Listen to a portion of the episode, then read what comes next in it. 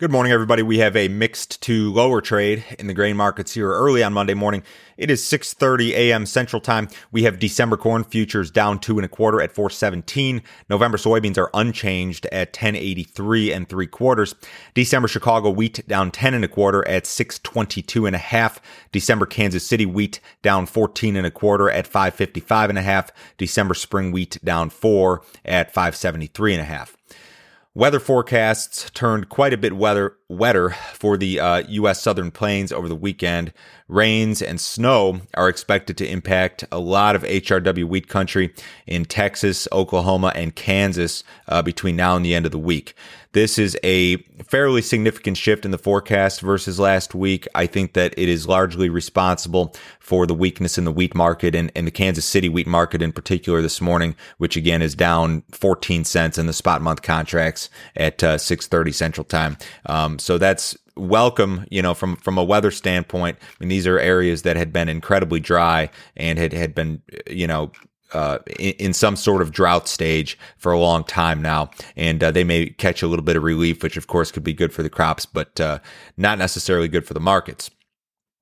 China has bought $23 billion in U.S. ag goods this year, according to the U.S. Trade Reps Office. The Trade Reps Office, along with USDA, put out a joint statement last week, and they said that China has bought over 23 billion in US ag goods or about 71% of the target set under the phase 1 trade deal. Uh, this is a quote from Bob Lighthizer. Since the agreement entered into force 8 months ago, we have seen remarkable improvements in our agricultural relationship with China, which will benefit our farmers and ranchers for years to come.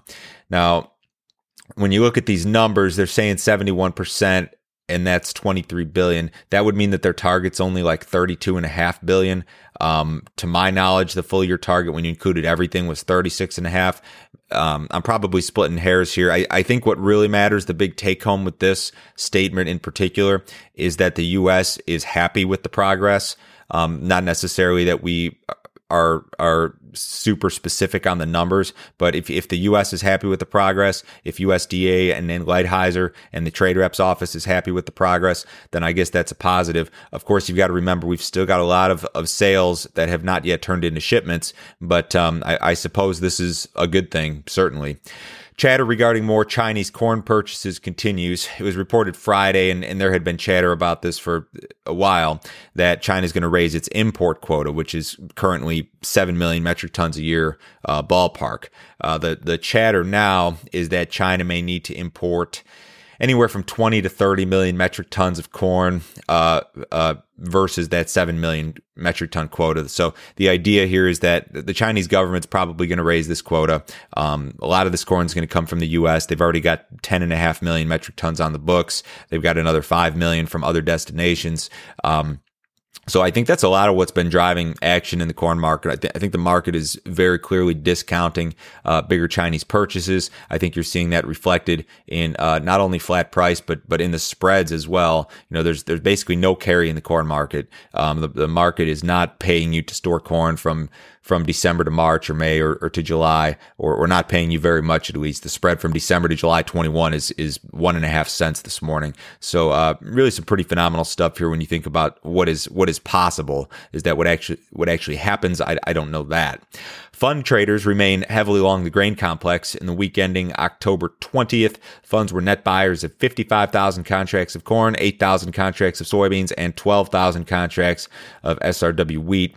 The estimated combined fund length across those three contracts at Friday's close about 540,000 contracts, is the third largest on record. The uh, funds only held a, a, larger combined position across those three markets in uh, once in 2011 for a period of time and once in 2012 for a period of time. So we're in some very rare territory here when it comes to fund length. When you break it down by contract, at Friday's close, it was estimated that funds were net long 242,000 contracts of corn, which is pretty aggressive, not anywhere near a record, but but very aggressive relative to the last five years.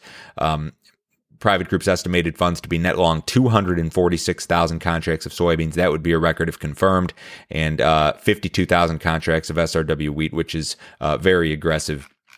historically.